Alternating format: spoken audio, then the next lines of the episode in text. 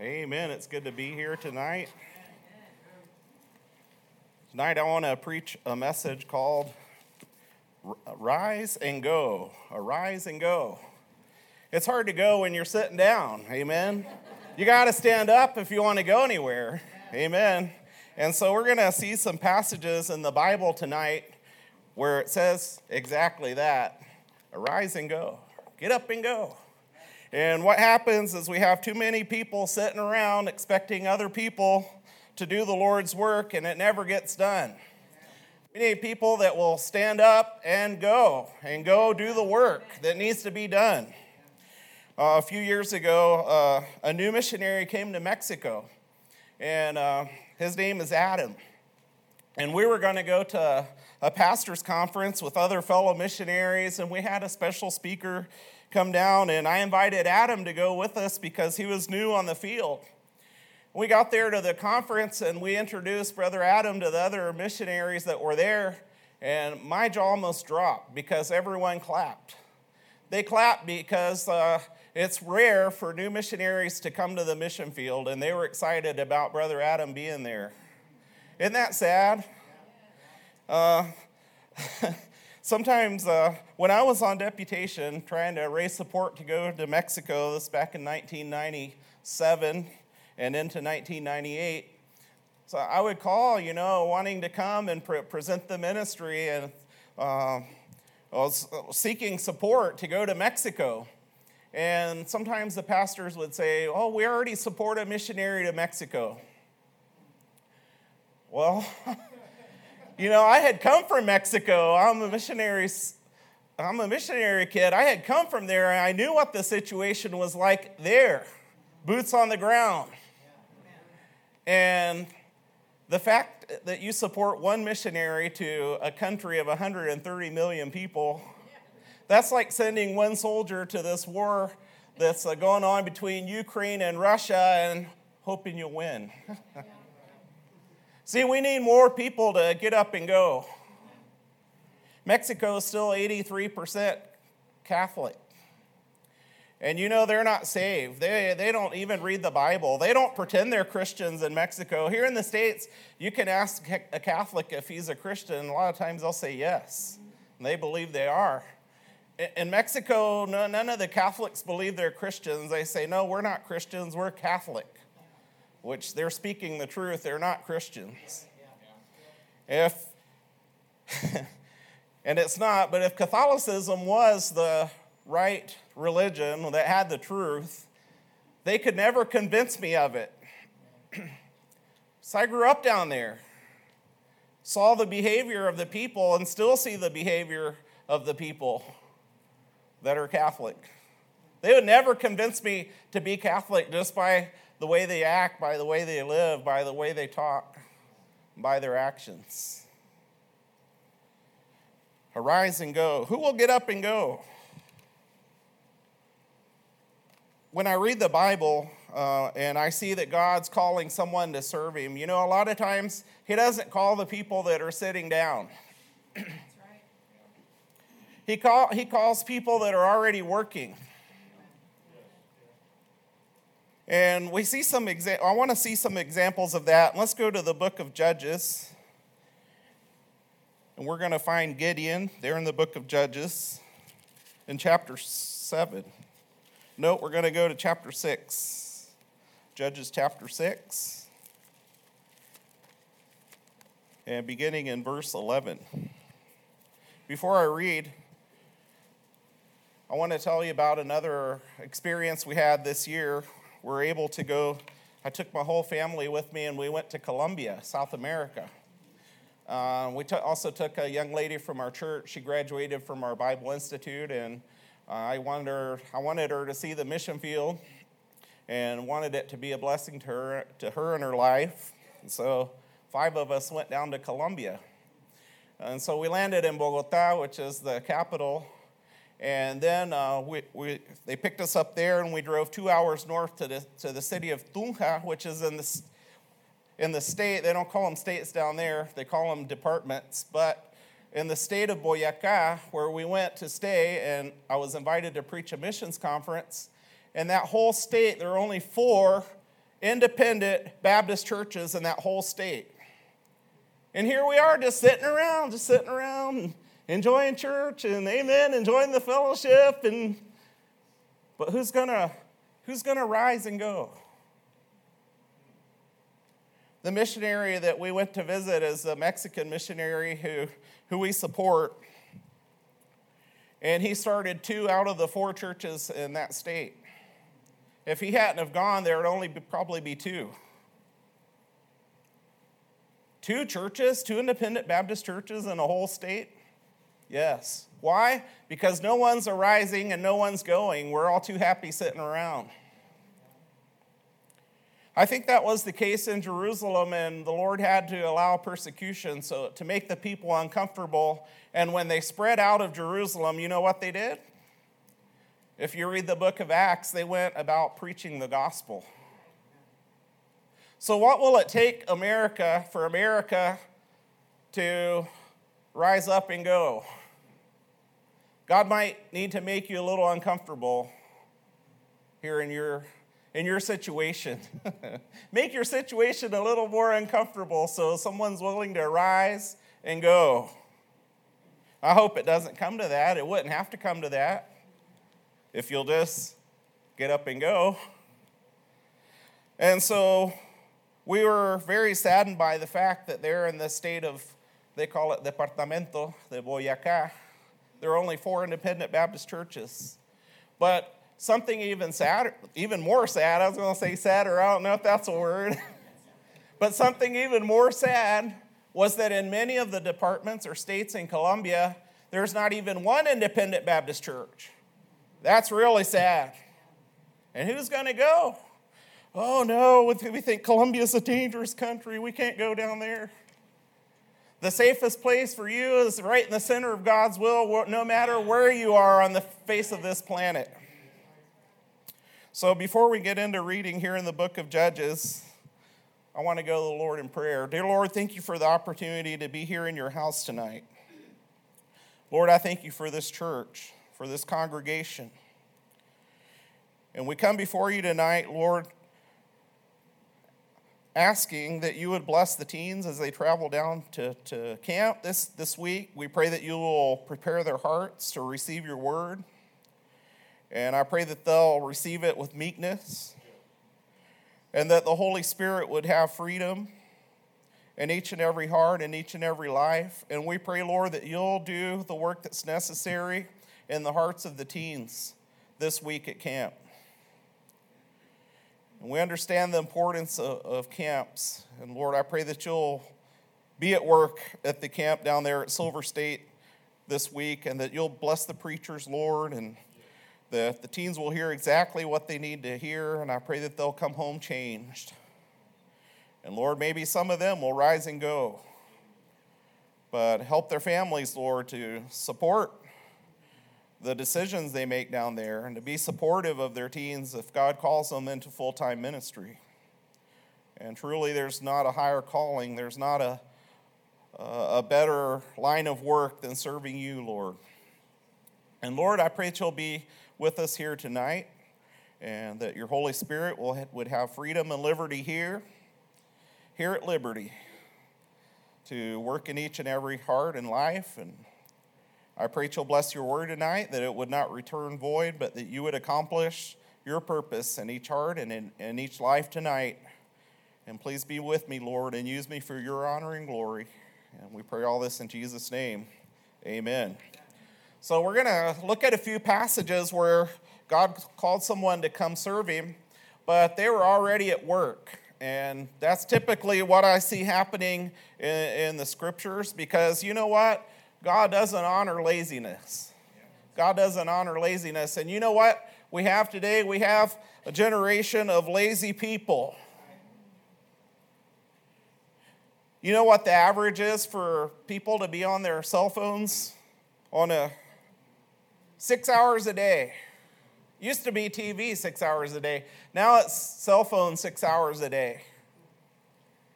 And some teens are on their phones much longer than that. Uh, here at camp, not this year, but last year, one of the teens was talking to one of the pastors that helps us out at camp.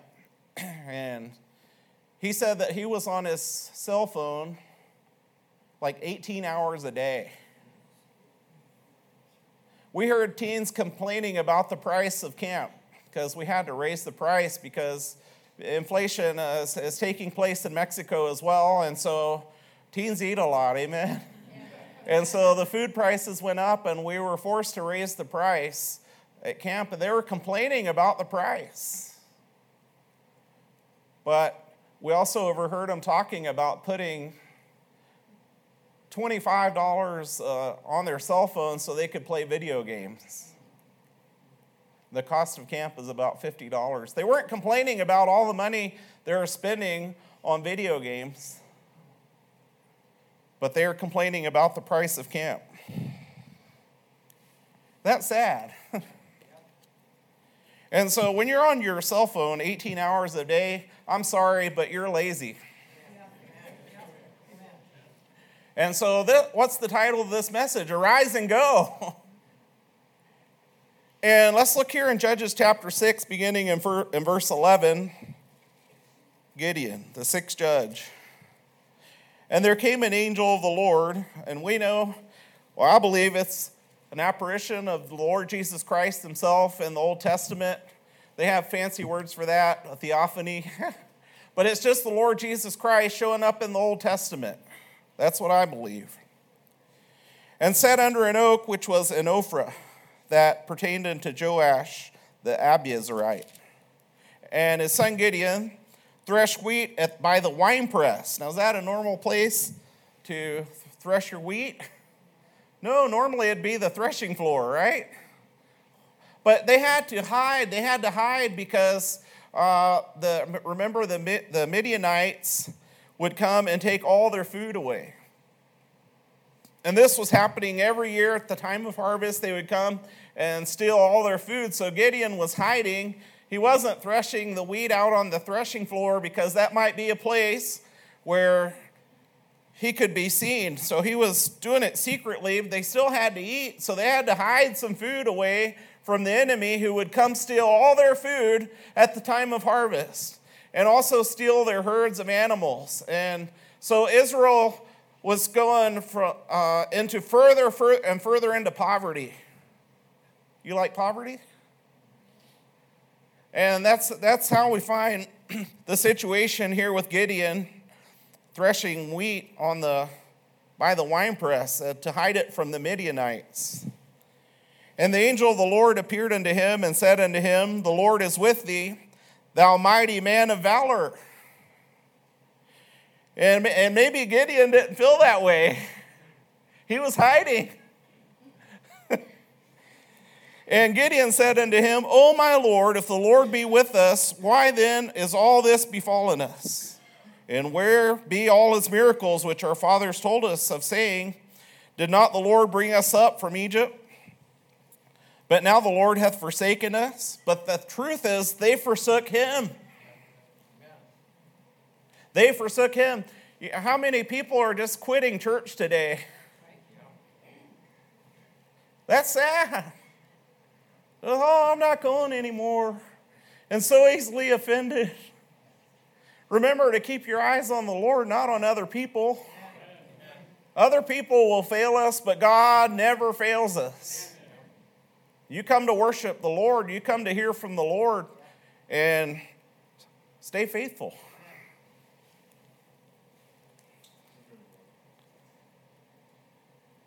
says, But now the Lord hath forsaken us. No, they're, they're looking at it wrong. In the Bible, he says that he will never leave us nor forsake us. And that's in Joshua chapter 1 and in Hebrews chapter 13. I will never leave thee nor forsake thee. And in Joshua chapter 1, he was talking to Joshua in, in the book of Hebrews. That's for all of us. Amen. And so here, when the Lord came to Gideon, how did, what was Gideon doing? Working. I've got some more for you. Let's go to 1 Kings 19. 1 Kings 19.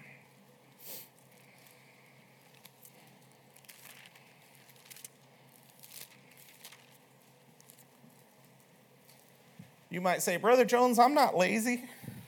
I'm not on my cell phone 18 hours a day. A day. and that may be true. But a lot of us are working for the wrong master. A lot of people today live only for themselves. The flesh is in charge, and you're just serving the flesh. That's the old man that the Bible tells us to put away. Put away the old man. And you need to be clothed with the new man. A lot of people are serving the old man. Whatever the flesh desires, that's what they're working toward. That that's what they're working for. Just to provide for the desires of the flesh, you're serving the wrong master. Yeah, you're a hard worker, but you're serving the wrong master.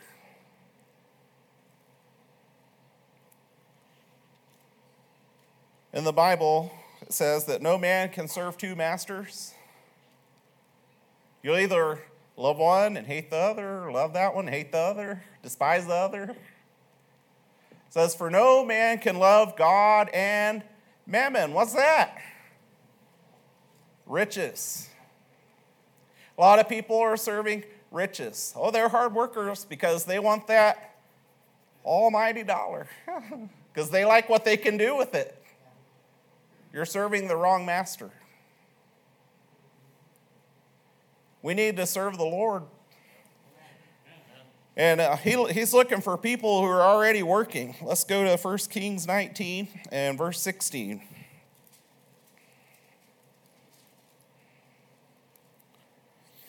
And we're going to read from verse 16.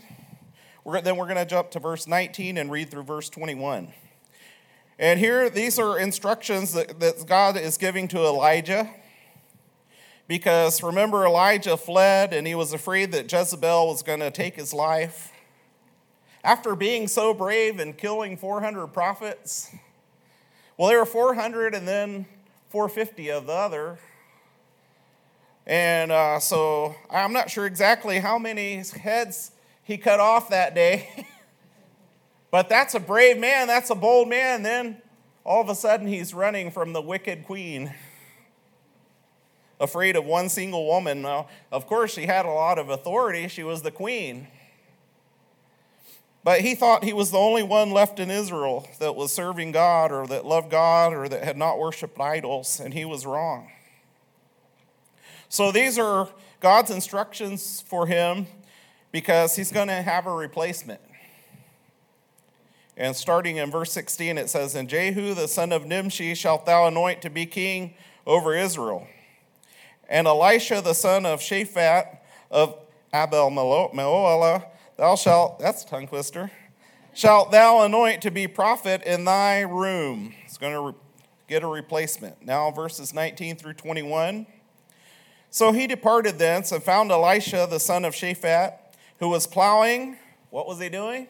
He was working, he was plowing with 12 yoke of oxen before him. And you know, when we go out to sow the seed, someone has to prepare the ground.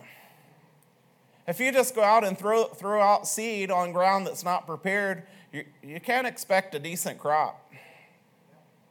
I know out here there's more ranches than farming, but have you any of you ever done gardening? I was talking to Brother Chad this morning. He likes to garden. Amen and it was telling me about the peppers he was growing and tomatoes and how he likes to make hot sauces. That's neat. That's good to have a hobby like that, or maybe a business, how, however you want to look at it. But uh, you can't just go out there and say, oh, I'm going to sow tomatoes over here and sow carrots over here. You have to prepare the ground first. And so when we go out and preach the gospel, some of us or preparing the ground, and we may not see a lot of fruit in our lifetime. You may see a lot of fruit, you may not. And the thing with us is we're so impatient. We want to go out and go soul winning and see souls saved right now. I know in, Wisconsin it was all trees. And uh, the first settlers that came into there, they had to get rid of all the, tr- the trees, and then the stumps were in the way. They were using dynamite to blast the stumps out of the ground. Somebody had to pr- do that preparation in order to be able to plant. And now, if you go to Wisconsin, you know it's famous for its dairy and its cheeses. Well, those cows have to eat, and so they had to plant crops. Amen. But we go out and prepare the ground. That's what Elisha was doing when Elijah came and found him. He was hard at work preparing the ground, plowing. So some people plow, then others come along and sow the seed. And the Bible says that one man soweth, another man watereth, but it's God that giveth the increase. So you may be preparing the ground, you may be plowing, you may be blasting stumps out of the ground, you may be sowing seed, another man may be watering, but it's not your job to produce the fruit. You just be faithful doing what you're doing, whether it is plowing, sowing, watering, fertilizing, or weeding, or whatever you're doing. You just keep at it. And it's God who gives the increase. And when He gives the increase, that's up to Him. Amen. But no, we want, see, we're, we're, we're used to, right now, we want immediate answers, right? we get frustrated with God because He doesn't answer our prayer favorably at the moment. we want instant gratification. That's what it's called. Well, don't you know that one of the fruits of the Spirit is patience? But we don't have much of that today. So don't get frustrated. Continue plowing, continue blowing those stumps out of the ground, continue sowing, watering, and it's God who's going to give the increase. When? Whenever He sees fit. That's not up to us. Here we'll read in verse 19 who was plowing with 12 yoke of oxen before him, and he with the 12th. And Elijah passed by him and cast his mantle upon him. And he left the oxen and ran after Elijah and said, Let me, I pray thee, kiss my father and my mother. He knew what was going on. He was going to go say goodbye. A lot of people don't want to get up and go because of the jobs they already have or the, the business they're involved in, or maybe you're an entrepreneur and have, have a business and you don't want to forsake that to rise and go. Elisha said, Let me go kiss my father and mother, and then I will follow thee. He knew what was happening. No one had to explain it to him. And he said unto him, Go back again, for what have I done to thee? And 21, and he returned back from him and took a yoke of oxen and slew them and boiled their flesh with the instruments of the oxen, with the plows. He wasn't planning on going back to plowing that kind of plowing anymore. It's like burning a bridge after you go over it. There's no turning back. That's what he was doing. And it says here, and boiled their flesh with the instruments of the oxen, and gave unto the people, and they did eat. And he arose and went after Elijah and ministered unto him. A lot of times we want it to be all about us. But here, he forsook his job that he had before, his occupation he had before. He, he killed the oxen, he cooked the meat, he burned the, the plows and all the wooden instruments, and there was no turning back for him.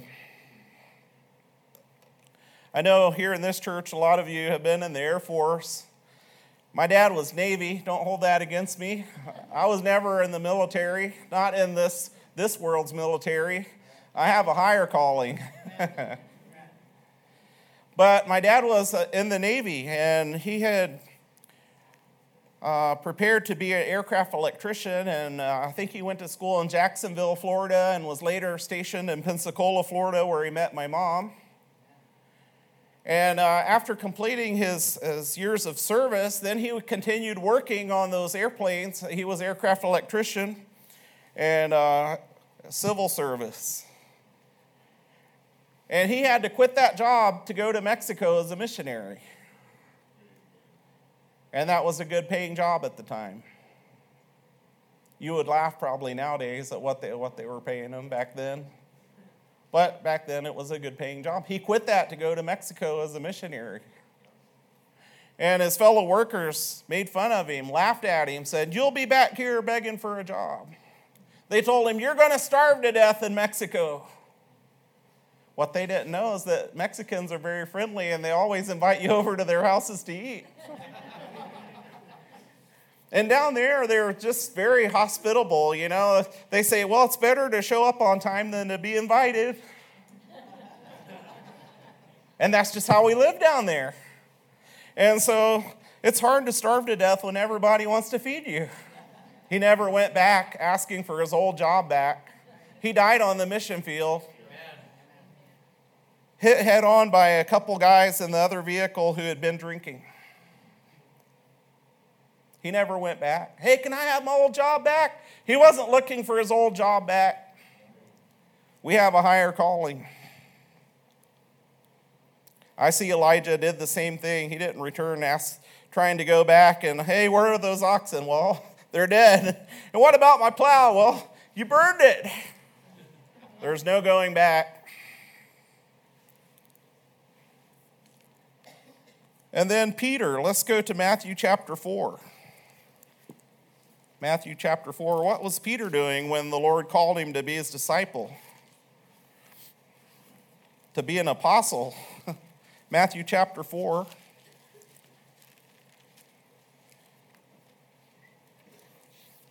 And beginning in verse 18, we'll read through verse 20. and Jesus, walking by the Sea of Galilee, saw two brethren, Simon called Peter and Andrew his brother, casting a net into the sea, for they were fishers. So Gideon was threshing wheat by the winepress. He was hiding from the Midianites. He was working. Elisha was plowing fields, and Peter was fishing. They're all working when the Lord comes by and calls them into full time ministry. Sometimes parents don't want their children going into ministry. The teens are down at camp this week. What if they come back telling you, oh, God called me to be a preacher or God called me to be a missionary? Are you going to support that decision? I sure hope so. Part of our ministry in Mexico is a youth camp. and throughout the years, God's called a lot of teenagers to serve Him at that place. And we give God all honor and glory, but it's true. Many pastors, missionaries, uh, missionaries' wives come up and tell us, God called us to serve Him at your camp, up at the camp. And that's a blessing. What was Peter doing? Fishing. Verse 19, and he said unto them, He said unto them, Follow me, and I will make you fishers of men. And they straightway left their nets and followed him. They didn't say, Now hold on a minute, we're busy working. Can't you see? We're fishermen. If we don't fish, we starve to death. They just dropped everything and immediately followed him. I like that. We need more people like Gideon and Elisha and Peter today. Now we're in the book of Matthew, but I want us to see the passage where the Lord called him. Matthew didn't talk about it himself, which is typical, right? So we have to go to Luke chapter 5. I believe it's in the book of Mark too, but we're going to go to Luke chapter 5.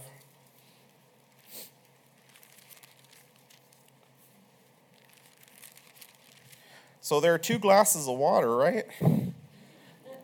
This thought came into my mind because they said that I could preach a long time on two glasses of water. But, but uh, my, my motor, my engine doesn't run on water. It runs on that concentrated orange juice you hear about around here. Mountain Dew. So if I had a couple cans of that, I might could preach all night, but you wouldn't like that, would you? okay, Luke chapter 5 and verse 27 through 29. And after these things, he went forth and saw a publican named Levi. Levi is Matthew's other name. Sitting at the receipt of custom. What was he doing? His job, he was working. He was a tax collector. Publicans are, were tax collectors. So what was he doing? Sitting at his job, collecting people's taxes. Sitting at the receipt of custom, and he said unto him, Follow me. But Lord, I have a job. And see, a lot of Americans t- tell God that exact same thing today. No, no, Lord, I can't, I can't arise and go. I got a job. I'm important. The world couldn't survive without me if I quit my job.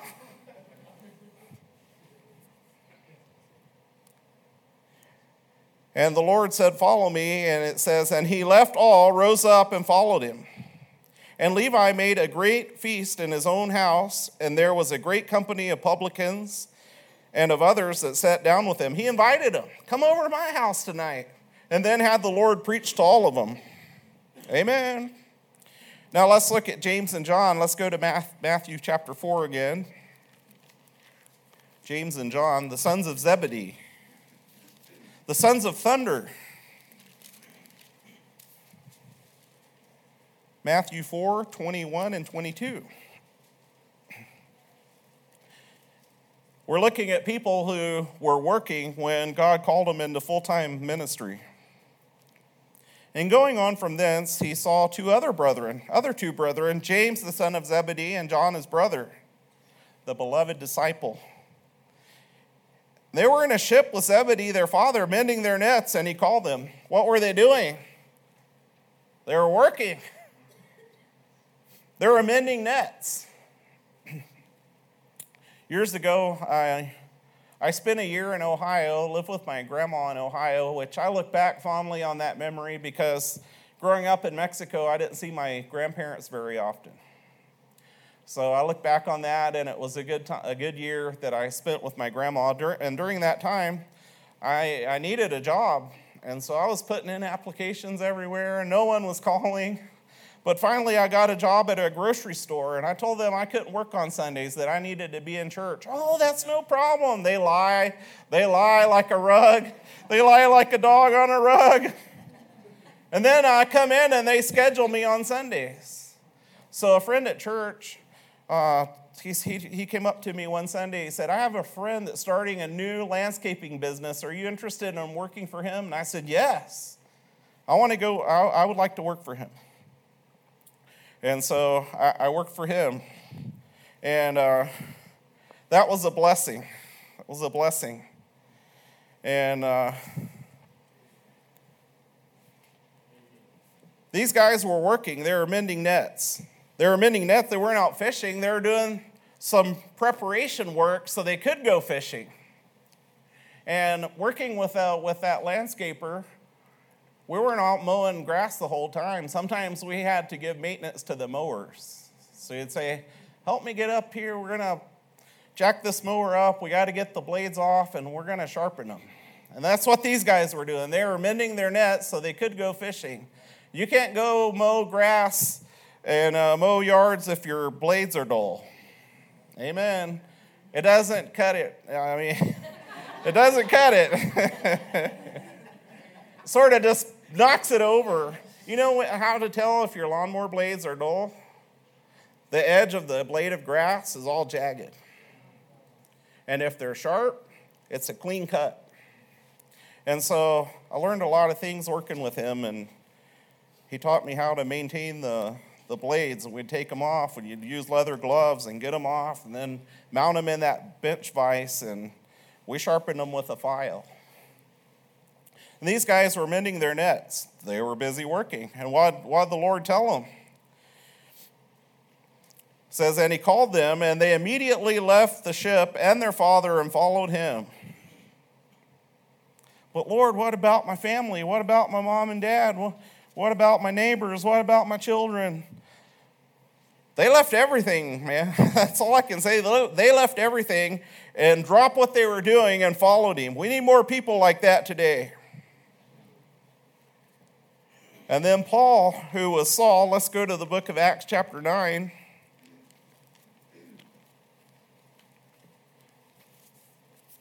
Before his conversion, what was he doing? Persecuting, persecuting the church. And let's read Acts 9 1 through 6. And Saul, yet breathing out threatenings and slaughter against the disciples of the Lord, went into the high priest and desired of him letters to Damascus to the synagogues, that if he found any of this way, Jesus said, I am the way, the truth, and the life. No man cometh unto the Father but by me. So we pertain to this way. We belong to this way. We belong to the Lord Jesus Christ. We've been purchased by his blood. Whether they were men or women, that he might bring them bound into Jerusalem. He was zealous in the work he was doing. He was working, but for the wrong master. We have a family in church um, they've been with us for maybe four or five years. And the mother of the family taught catechism on Saturdays to the Catholic school children. And they had to come on Saturdays for their Catholic indoctrination. And she was one of the teachers. Their son, Brandon, was a, an altar boy in the Catholic Church for six years of his life, from the time he was five years old till the time he was 11. The dad was a drunk and a drug addict and wasn't around the home very much. that whole family came to know the Lord as their personal Savior. Amen. Brendan's one of my best helpers. His dad finished Bible Institute this year, graduated in May. Mom now teaches children's classes in church. Brandon tells me, I always wanted to serve God. I said, I know, Brandon, you always wanted to serve God. He was thinking of becoming a Catholic priest. If he would have stayed in the Catholic Church for one more year, they would have sent him off to seminary. That's not a good place for young boys. It's not. And I told him, Brandon, look what God spared you from, buddy. And I told him, Brandon, you always wanted to serve God. You're just in the wrong church. Brandon finished his first year of Bible Institute back in May. God does amazing things. he sure turned Saul around. But Saul was busy, he was working, doing what he thought was right wasn't right. God had to stop him. And Saul, yet breathing out threatenings and slaughter against the disciples of the Lord, went unto the high priest and desired of him letters to Damascus, to the synagogues, that if he found any of this way, whether they were men or women, he just didn't care. He is breathing out threatenings and slaughter.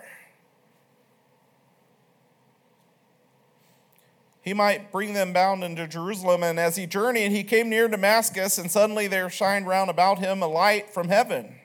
And he fell to the earth and heard a voice saying unto him, Saul, Saul, why persecutest thou these poor saints of mine?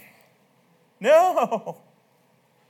Doesn't say that, does it? Why persecutest thou me? Because from the time we come to know the Lord Jesus Christ as our personal Savior, you know, we're baptized which means submerged or immersed into his body, and we're part of his body and part of his flesh. No one can ever pull me out of there. It's permanent. Verse 5 And he said, Who art thou, Lord? And the Lord said, I am Jesus, whom thou persecutest. It is hard for thee to kick against the pricks. And he, trembling and astonished, said, Lord, what wilt thou have me to do? See, Paul or Saul wanted to serve God, he was just in the wrong church. And the Lord said unto him, which is the title of the message tonight, Arise and go. Well, why was he on the ground? Because God showed up blinded him. He hit the ground. You and I would as well, I think. I think I think you should. If God shows up, we have an altar here tonight. If God shows up, what should you do? And the Lord tells him, Arise and go into the city, and it shall be told thee what thou must do.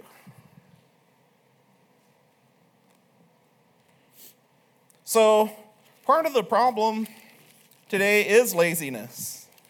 18 hours a day on the cell phone.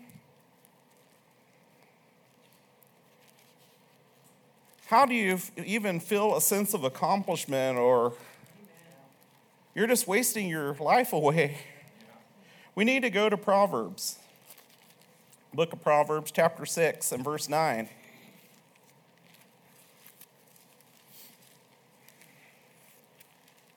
Proverbs 6 9. We're looking at the word arise and the word go tonight. Proverbs 6, look at verse 6. Go. You can't go if you're sitting down. Go to the ant, thou sluggard. Consider her ways and be wise. Now, what do ants do?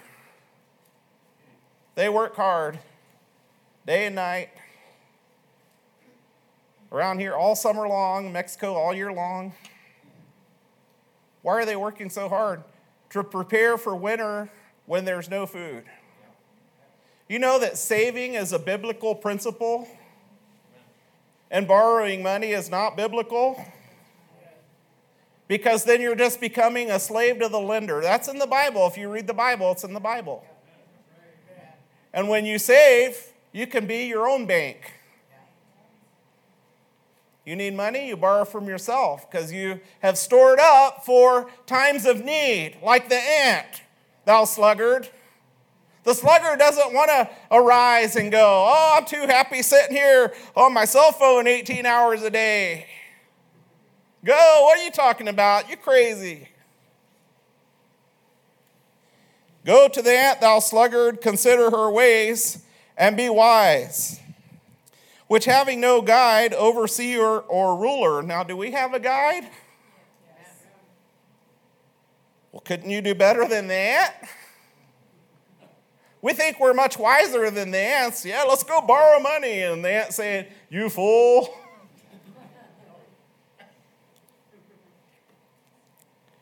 Which having no guide, overseer, or ruler, provideth her meat in the summer and gathereth her food in the harvest. And then verse 9 how long wilt thou sleep, O sluggard?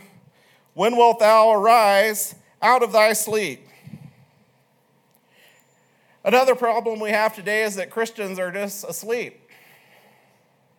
Oh, you might be sitting here with your eyes open, but you're still asleep asleep to what's really going on today in the world, asleep to the need that there is for independent Baptist churches in Colombia and for 83% of Mexicans to be saved. You're still you're asleep. No amens. That's okay. Let's go to Ephesians 5:14. You're still mad at me because I told you that you the ant was wiser than you because they don't borrow, right? Ephesians 5:14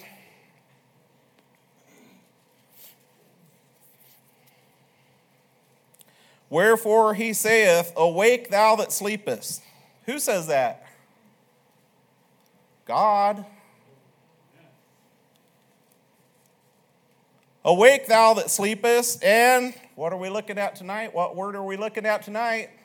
Arise from the dead, and Christ shall give thee light. See then that you walk circumspectly, not as fools, and the ant's looking at you saying, Fool,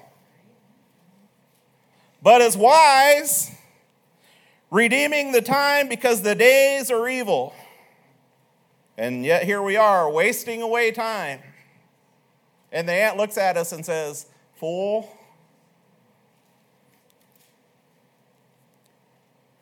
Wherefore be ye not unwise, amen, but understanding what the will of the Lord is. What does God want from you? What does God want from us? What does God want from me? Some people just don't care.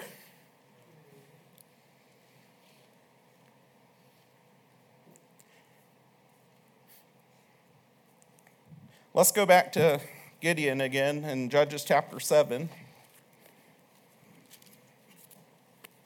Who's your master? Who you serving?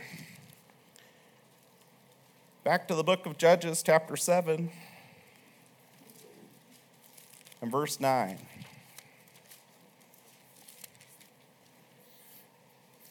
And it came to pass the same night that the Lord said unto him, Arise. Now I found him working, but now, here in chapter 7, you, all of you know, probably know the story where they had to go and bow down on and drink water, and, got, and it was a test, and only 300 men passed the test. So now we're down to those 300, and it's the night of the battle. And Gideon's receiving instructions from the Lord. And the Lord's telling him, verse 9, Arise, get thee down into the host, for I have delivered it into thine hand. It's time for battle. You can't fight a battle sitting down. Well, you might, but you're going to lose. And so he had to get up and go down there. Look at verse 10. But if thou fear to go down, go down with Phurah thy servant down to the host down to the enemy's encampment. And thou shalt hear what they say, and afterward shall thine hand be strengthened to go down into the host. The news was gonna, what he heard down there was gonna encourage him for the battle. Then went he down with Phurah his servant unto the outside of the armed men that were in the host, and the Midianites and the Amalekites and all the children of the east lay along in the valley like grasshoppers for multitude. And remember, they would come every year and steal all their food. You like it when someone steals your food? Boy, that's one of the worst things.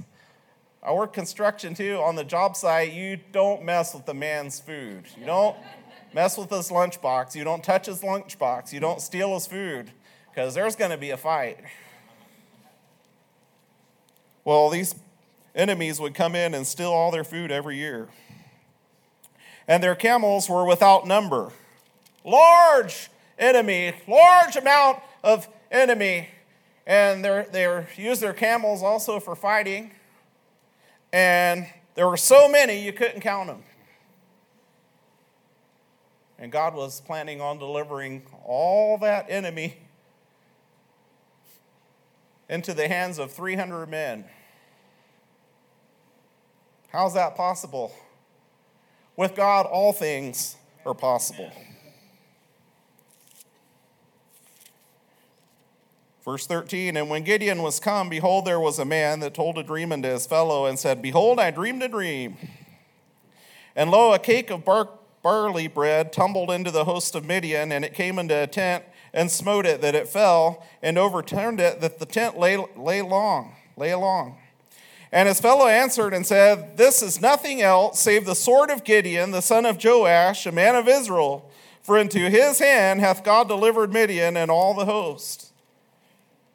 And look at verse 15. And it was so, when Gideon heard the telling of the dream and the interpretation thereof, that he worshipped and returned into the host of Israel and said, Arise! You can't fight a battle sitting down.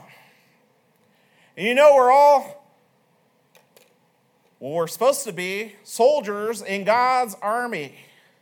And we fight a spiritual warfare. We're learning about it during the week of EBS, weren't we? In Ephesians chapter 6. Soldiers don't fight sitting down. You got to get up and you got to go. And Gideon had to get up and go to the battlefield. And now he's telling his soldiers, Arise, for the Lord hath delivered into your hand the host of Midian. Sometimes we as Christians, we feel like we're outnumbered. we feel like we're not enough, like we're too few to accomplish the great work that's out, out here. but God can use a small amount of people to do amazing things if you're just willing and obedient. What do you got to do? Arise and go. People aren't going to get saved when you're sitting at your house watching TV. What do you got to do? Arise and go. Let's go to 1 Kings chapter 16. Why are you preaching this, Brother Jones? I'm a missionary. People out there aren't going to get saved if we just keep sitting around in our Father's house enjoying all the food and fellowship. I want to inspire more people to arise, get up, and go. 1 Kings 16. We're going to read verses 1 through 13. Then the word of the Lord came to Jehu, the son of Hanani, against Baasha, saying, For as much as I exalted thee out of the dust, and made thee prince over my people Israel, and thou hast walked in the way of Jeroboam, and hast made my people Israel to sin, to provoke me to anger with their sins, behold, I will take away the posterity of Baasha and the posterity of his house, and will make thy house like the house of Jeroboam, the son of Nebat him that dieth of Baasha in the city shall the dogs eat, and him that dieth in his field shall the fowls of the air eat. Now the rest of the acts of Baasha and what he did and his might, are they not written in the book of the Chronicles of the kings of Israel? So Baasha slept with his fathers and was buried in Tirzah, and Elah his son reigned in his stead. And also by the hand of the prophet Jehu the son of Hanani came the word of the Lord against Baasha and against his house, even for all the evil that he did in the sight of the Lord, and provoking him to anger with the work of his hands, in being like the house of Jeroboam, and because he killed him. In the twentieth and sixth year of Asa, king of Judah, began Elah the son of Baasha to reign over Israel in Tirzah for two years. And his son Zimri, the captain of half his chariots, conspired against him as he was in Tirzah, drinking himself drunk in the house of Arza, steward of his house in Tirzah. And Zimri went in and smote him and killed him in the 20th, 20 and 7th year of Asa, king of Judah, and reigned in his stead. I'm thinking I probably wrote something down wrong here. Because we're supposed to be reading about Samuel, and we're not. anyway. I messed up on writing something down there. Let's go to the next one uh, Elijah. And 1 Kings 21. 1 Kings 21, verses 18 and 19. But anyway, God told Samuel to arise and go, too. I just wrote down the wrong passage. And here we're going to read about Elijah. And in verse 17, and the word of the Lord came to Elijah the Tishbite, saying, Arise, go down to meet Ahab, king of Israel, which is in Samaria. Behold, he is in the vineyard of Naboth, whither, whither he has gone down to possess it. And verse 19, and thou shalt speak unto him, saying, Thus saith the Lord, Hast thou, hast thou killed and also taken possession? And thou shalt speak unto him, saying, Thus saith the Lord, in the place where dogs lick the blood of Naboth shall dogs lick thy blood, even thine. And the Lord told him to arise and go, and he had a message for Ahab, and it wasn't a pleasant message. I bet instead of First Kings, it's probably supposed to be First Samuel. Yep, that's what it is. The Lord told him to arise and go. He had to anoint uh, David. Okay, and it is 1 Samuel 16. We're just going to read verses 12 and 13. And he sent and brought him in. Now he was ruddy and withal of a beautiful countenance and goodly to look to. And the Lord said, Arise, anoint him, for this is he. Then Samuel took the horn of oil and anointed him in the midst of his brethren. And the Spirit of the Lord came upon David from that day forward. So Samuel rose up and went to Ramah. So even sometimes when we're already serving God, he'll tell you, get up and go, arise and go. And God prodding you along to, to serve him. And he wanted God, he wanted Samuel to go anoint David to be the next king. Now, again, about Elijah, let's go to 2 Kings chapter 1. We have a very interesting, very interesting passage. 2 Kings chapter 1. And let's begin in verse 3. But the angel of the Lord said to Elijah the Tishbite, Arise, go up. And here we are sitting around. No one's getting up, no one's going, wasting time. Arise, go up to meet the messengers of the king of Samaria and say unto them, Is it not because there is no God in Israel that ye go to inquire of Beelzebub, the god of Ekron or Ekron? Woo. And look in verse 2. And Ahaziah fell down through a lattice in his upper chamber that was in Samaria and was sick. And he sent messengers and said unto them, Go inquire of Beelzebub. And people are inquiring of the wrong idol, you could say, or God, but with a small g. Instead of inquiring of the God with a capital G.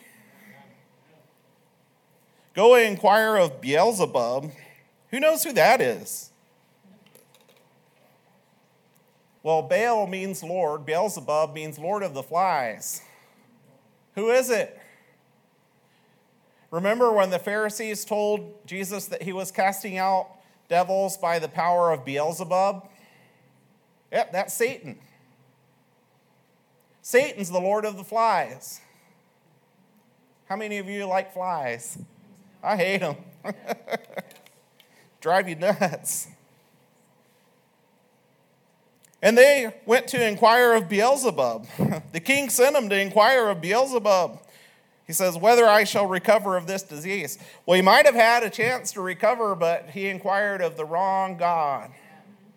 So the true God said, You know what? You're not going to recover, buddy.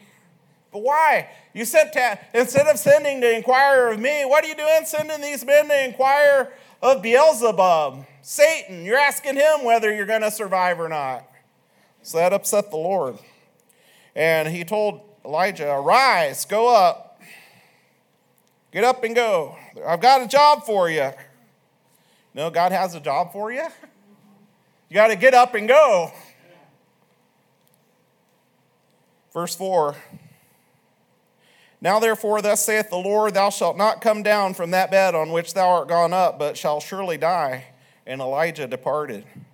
And when the messengers turned back unto him, he said unto them, Why are ye now turned back? And they said unto him, There came a man up to meet us, and said unto us, Go turn again unto the king that sent you, and say unto him, Thus saith the Lord, Is it not because there is not a God in Israel that thou sendest to inquire of Beelzebub, the god of Ekron? From that bed on which thou art gone up, thou shalt surely die. And he said unto them, What manner of man was he which came up to meet you and told you these words? And they answered him, See, God sent Elijah on a mission. He was an hairy man and girt with a girdle of leather about his loins. And he said, it's, It is Elijah the Tishbite, the prophet, the man of God. Then the king said sent unto him a captain of 50 with his 50. 51 people to come arrest Elijah. And you know they weren't able to arrest him? And he went up to him, and behold, he sat on the top of a hill. And he spake unto him, Thou man of God, the king has said, Come down. And Elijah answered and said to the captain of fifty, If I be a man of God, then let fire come down from heaven and consume thee and thy fifty. And there came down fire from heaven and consumed him and his fifty.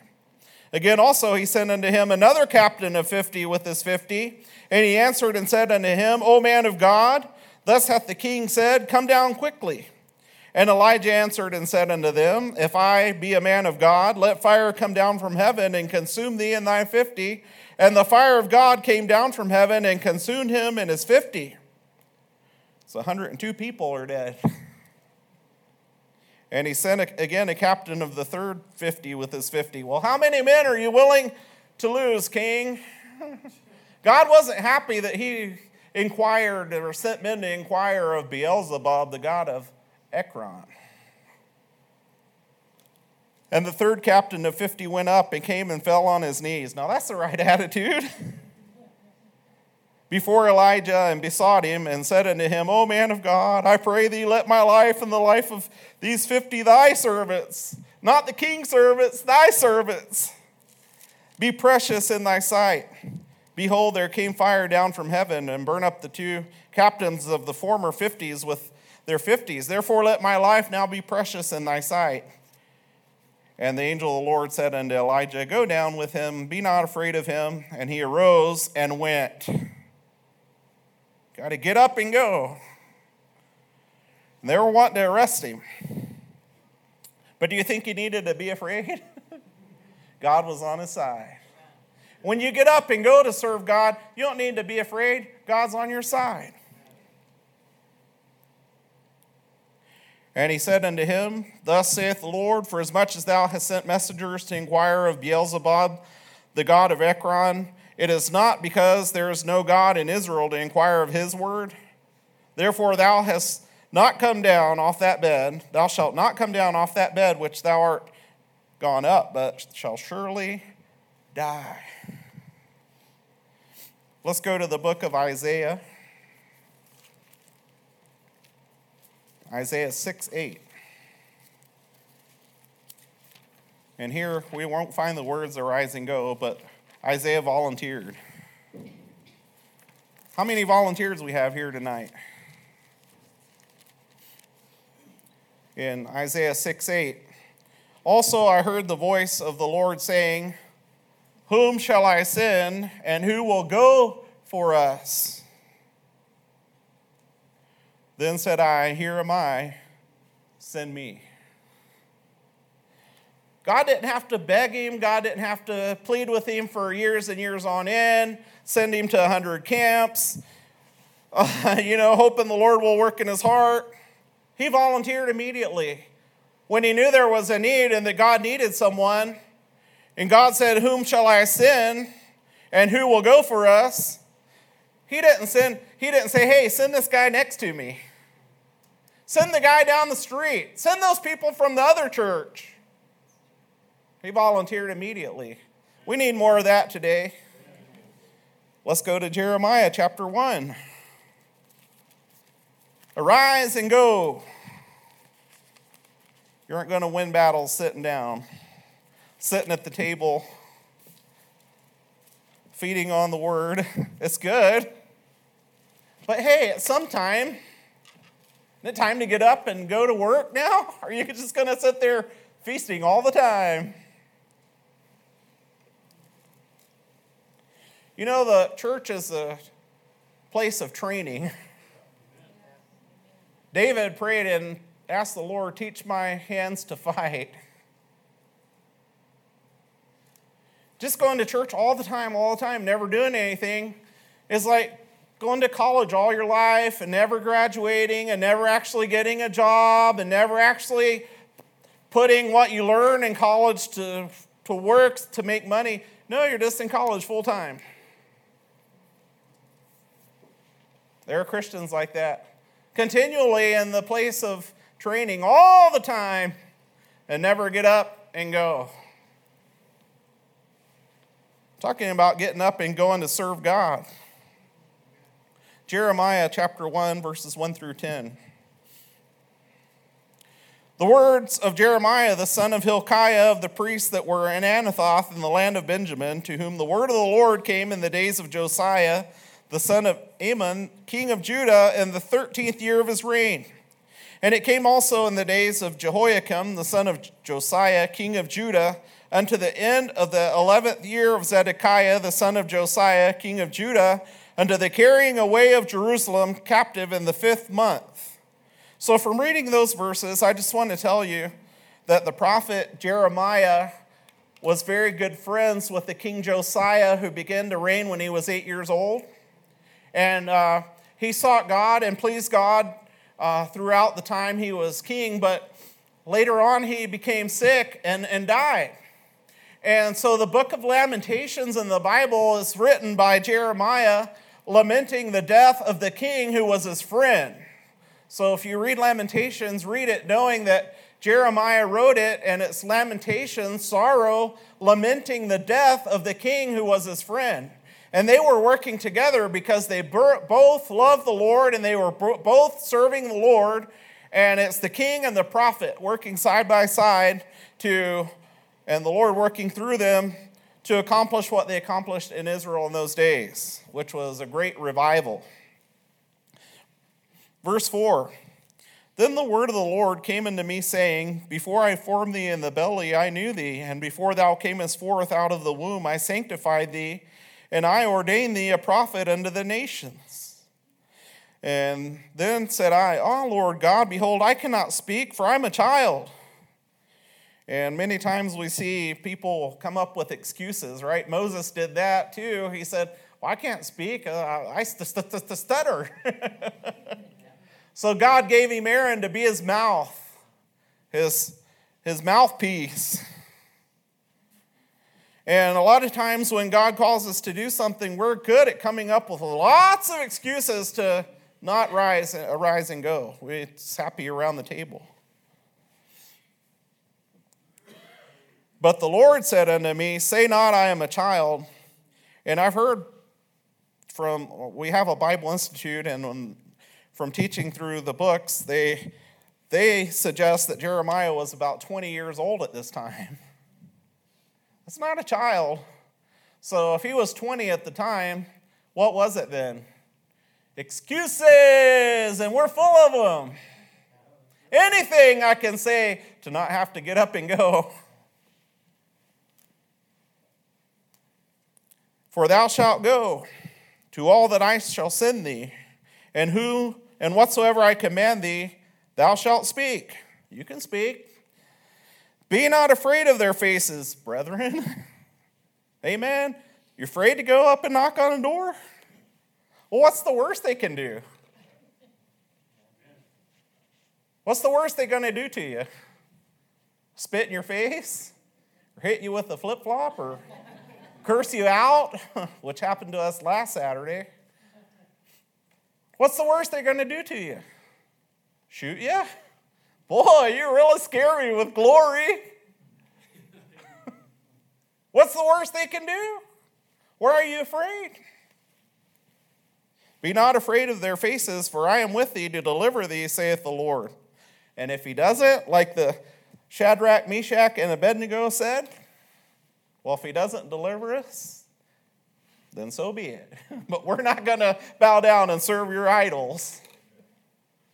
Amen. Then the Lord put forth his hand and touched my mouth. And the Lord said unto me, Behold, I have put my words in thy mouth. That's what we do today. We're not preaching our own words, we're preaching God's words. See, I have this day set thee over the nations and over the kingdoms to root out and to pull down and to destroy and to throw down, to build and to plant. That's Jeremiah. Let's go to look to the book of Ezekiel, chapter 3.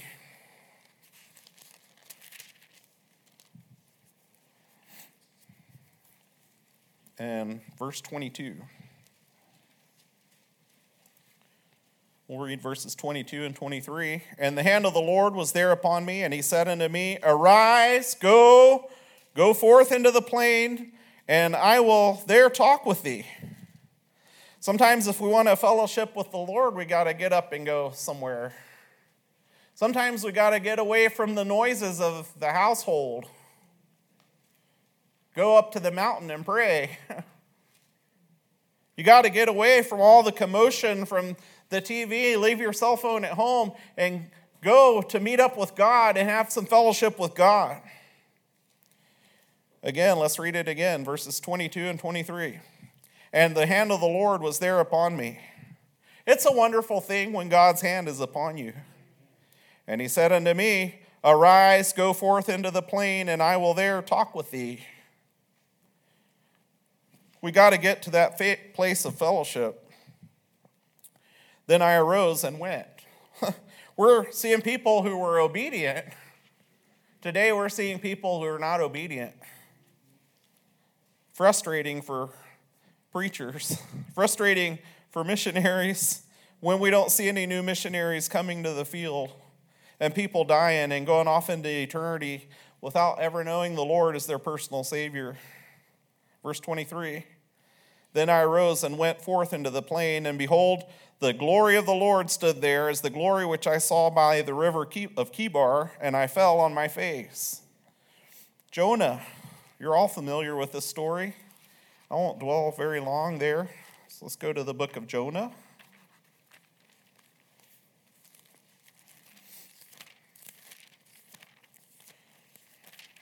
Chapter 1. Verses 1 and 2. Now the word of the Lord came unto Jonah, the son of Amittai, saying, Arise, go. Arise, go. Go to Nineveh. Ooh, Nineveh. Oh Lord, but that's our enemies. Oh Lord, but that's the that's the Assyrians. You know why they are called Assyrians?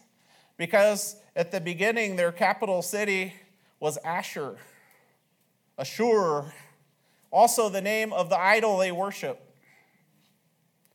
And later on, Nineveh came into prominence and was the capital. But that's the Assyrians. They were vicious people, vicious warriors. They were farmers part of the year, but then time for war came around, and I guess after they took in their harvest, it was time for war. It was a thing they did yearly. They were vicious. And they came in, you know, and had no mercy upon their enemies. Lord, Nineveh, Nineveh? Lord, Colombia? Aren't they famous for drugs down there? Mexico? Aren't there cartels down there? Arise and go. Arise, go to Nineveh, that great city, and cry against it, for their wickedness has come up before me. Enemies of Israel, they had come and attacked the northern kingdom, the northern ten tribes. Vicious, vicious, total destruction. And some of the Syrians would settle there, and they would also take captives back with them to their, to their cities.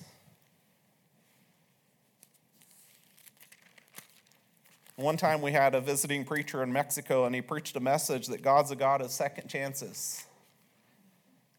And so he gives Jonah a second opportunity to obey. In chapter 3, verses 1 through 3, you know what God tells him? the exact same thing he told him the first time. And let's go and read it. Jonah chapter 3, 1 through 3. And the word of the Lord came unto Jonah the second time, saying, Arise, go unto Nineveh, that great city, and preach unto it the preaching that I bid thee. This time Jonah is more willing. So Jonah arose and went unto Nineveh according to the word of the Lord. Now Nineveh, see, Arise and go. so Jonah arose and went. Now he's willing. According to the word of the Lord, now Nineveh was an exceeding great city of three days' journey. From when you started walking through the city till the time you exited on the other side, a three day journey. Now let's go to the book of Acts we all need to be sensitive to the Lord, right? And to when He speaks. You know, some of us have too much noise in our lives. Acts chapter 8. So much noise in our lives that when God speaks, we don't hear Him. And we were talking about Elijah, and remember, God wasn't in the earthquake, God wasn't in the fire, God wasn't in the wind. It says, and then a still small voice. And that's how the Holy Spirit speaks to us. But a lot of us never hear him. We've got too much going on in our lives to pay attention to what God has to say. And so God's there speaking to you, but you never hear him. That's sad. But Philip, he, he heard, he heard. Let's go to Acts 8 26. Acts 8 26. And we'll read, we'll read a few verses here. but this is Philip and the Ethiopian eunuch.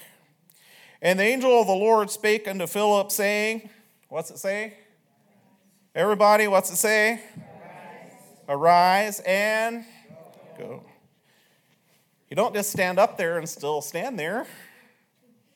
Arise and go. Toward the south, unto the way that goeth down from Jerusalem unto Gaza, Gaza, which is desert. And he arose and went. We're seeing a lot of obedient people here in the scriptures. And behold, a man of, Ethiopia, an eunuch of great authority, under Candace, queen of the Ethiopians, who had the charge of all her treasures, and had come to Jerusalem for to worship. So Philip's able to lead him to the Lord. Why? Because he was attentive to the voice of God, to the voice of the Lord when God told him, Arise and go. And a lot of us were just sitting around, sitting around, sitting around. We never arise and we never go. That's sad. And then let's go to Acts 9 6. And what did the Lord tell Saul? Arise and go in verse 6. And then not only Saul, but Ananias as well. Look here in verse 10. And there was a certain disciple at Damascus named Ananias, and to him saith the Lord in a vision, Ananias, and he said, Behold, I am here, Lord. He is listening, he heard. God speaks to him, and he says, Behold, I am here, Lord. And the Lord said unto him, Arise and go. Arise and go into the street which is called Straight. See, instructions. Ananias was a godly man, already served the Lord, and the Lord tells him, Arise and go into the street which is called Straight, and inquire in the house of Judas for one called Saul of Tarsus, for behold, he prayeth. And so he was able to pray for Saul. And let's look there in verse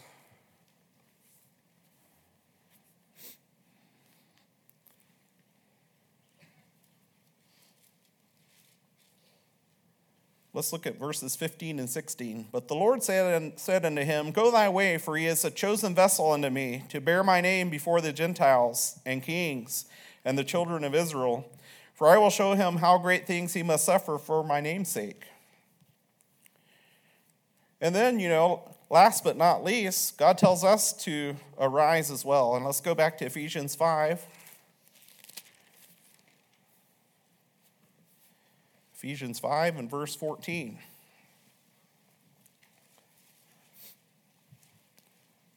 Wherefore he saith, Awake thou that sleepest, and arise from the dead, and Christ shall give thee light. God wants us to arise. It says, Awake thou that sleepest, and arise from the dead, and Christ shall give thee light. God wants us to arise and go. Let's go to James, the book of James, and then we're going to finish here in the book of James, chapter 1.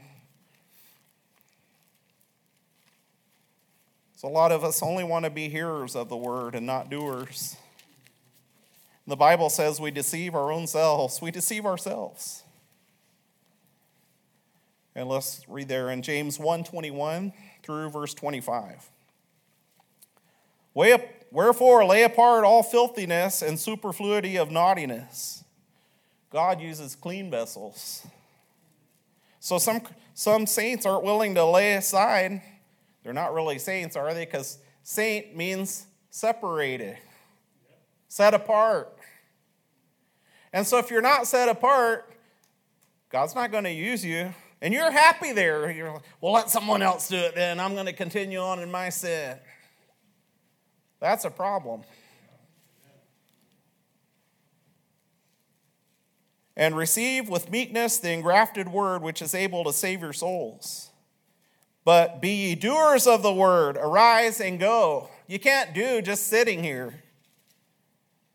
I'm not telling you to leave your church if God doesn't call you to the mission field. I'm not telling you to leave your church, but get up and serve Him. Get up and serve Him, and God may call some of you to get up and go somewhere else and plant a church or go to a foreign field as a missionary. What should you, what should you do?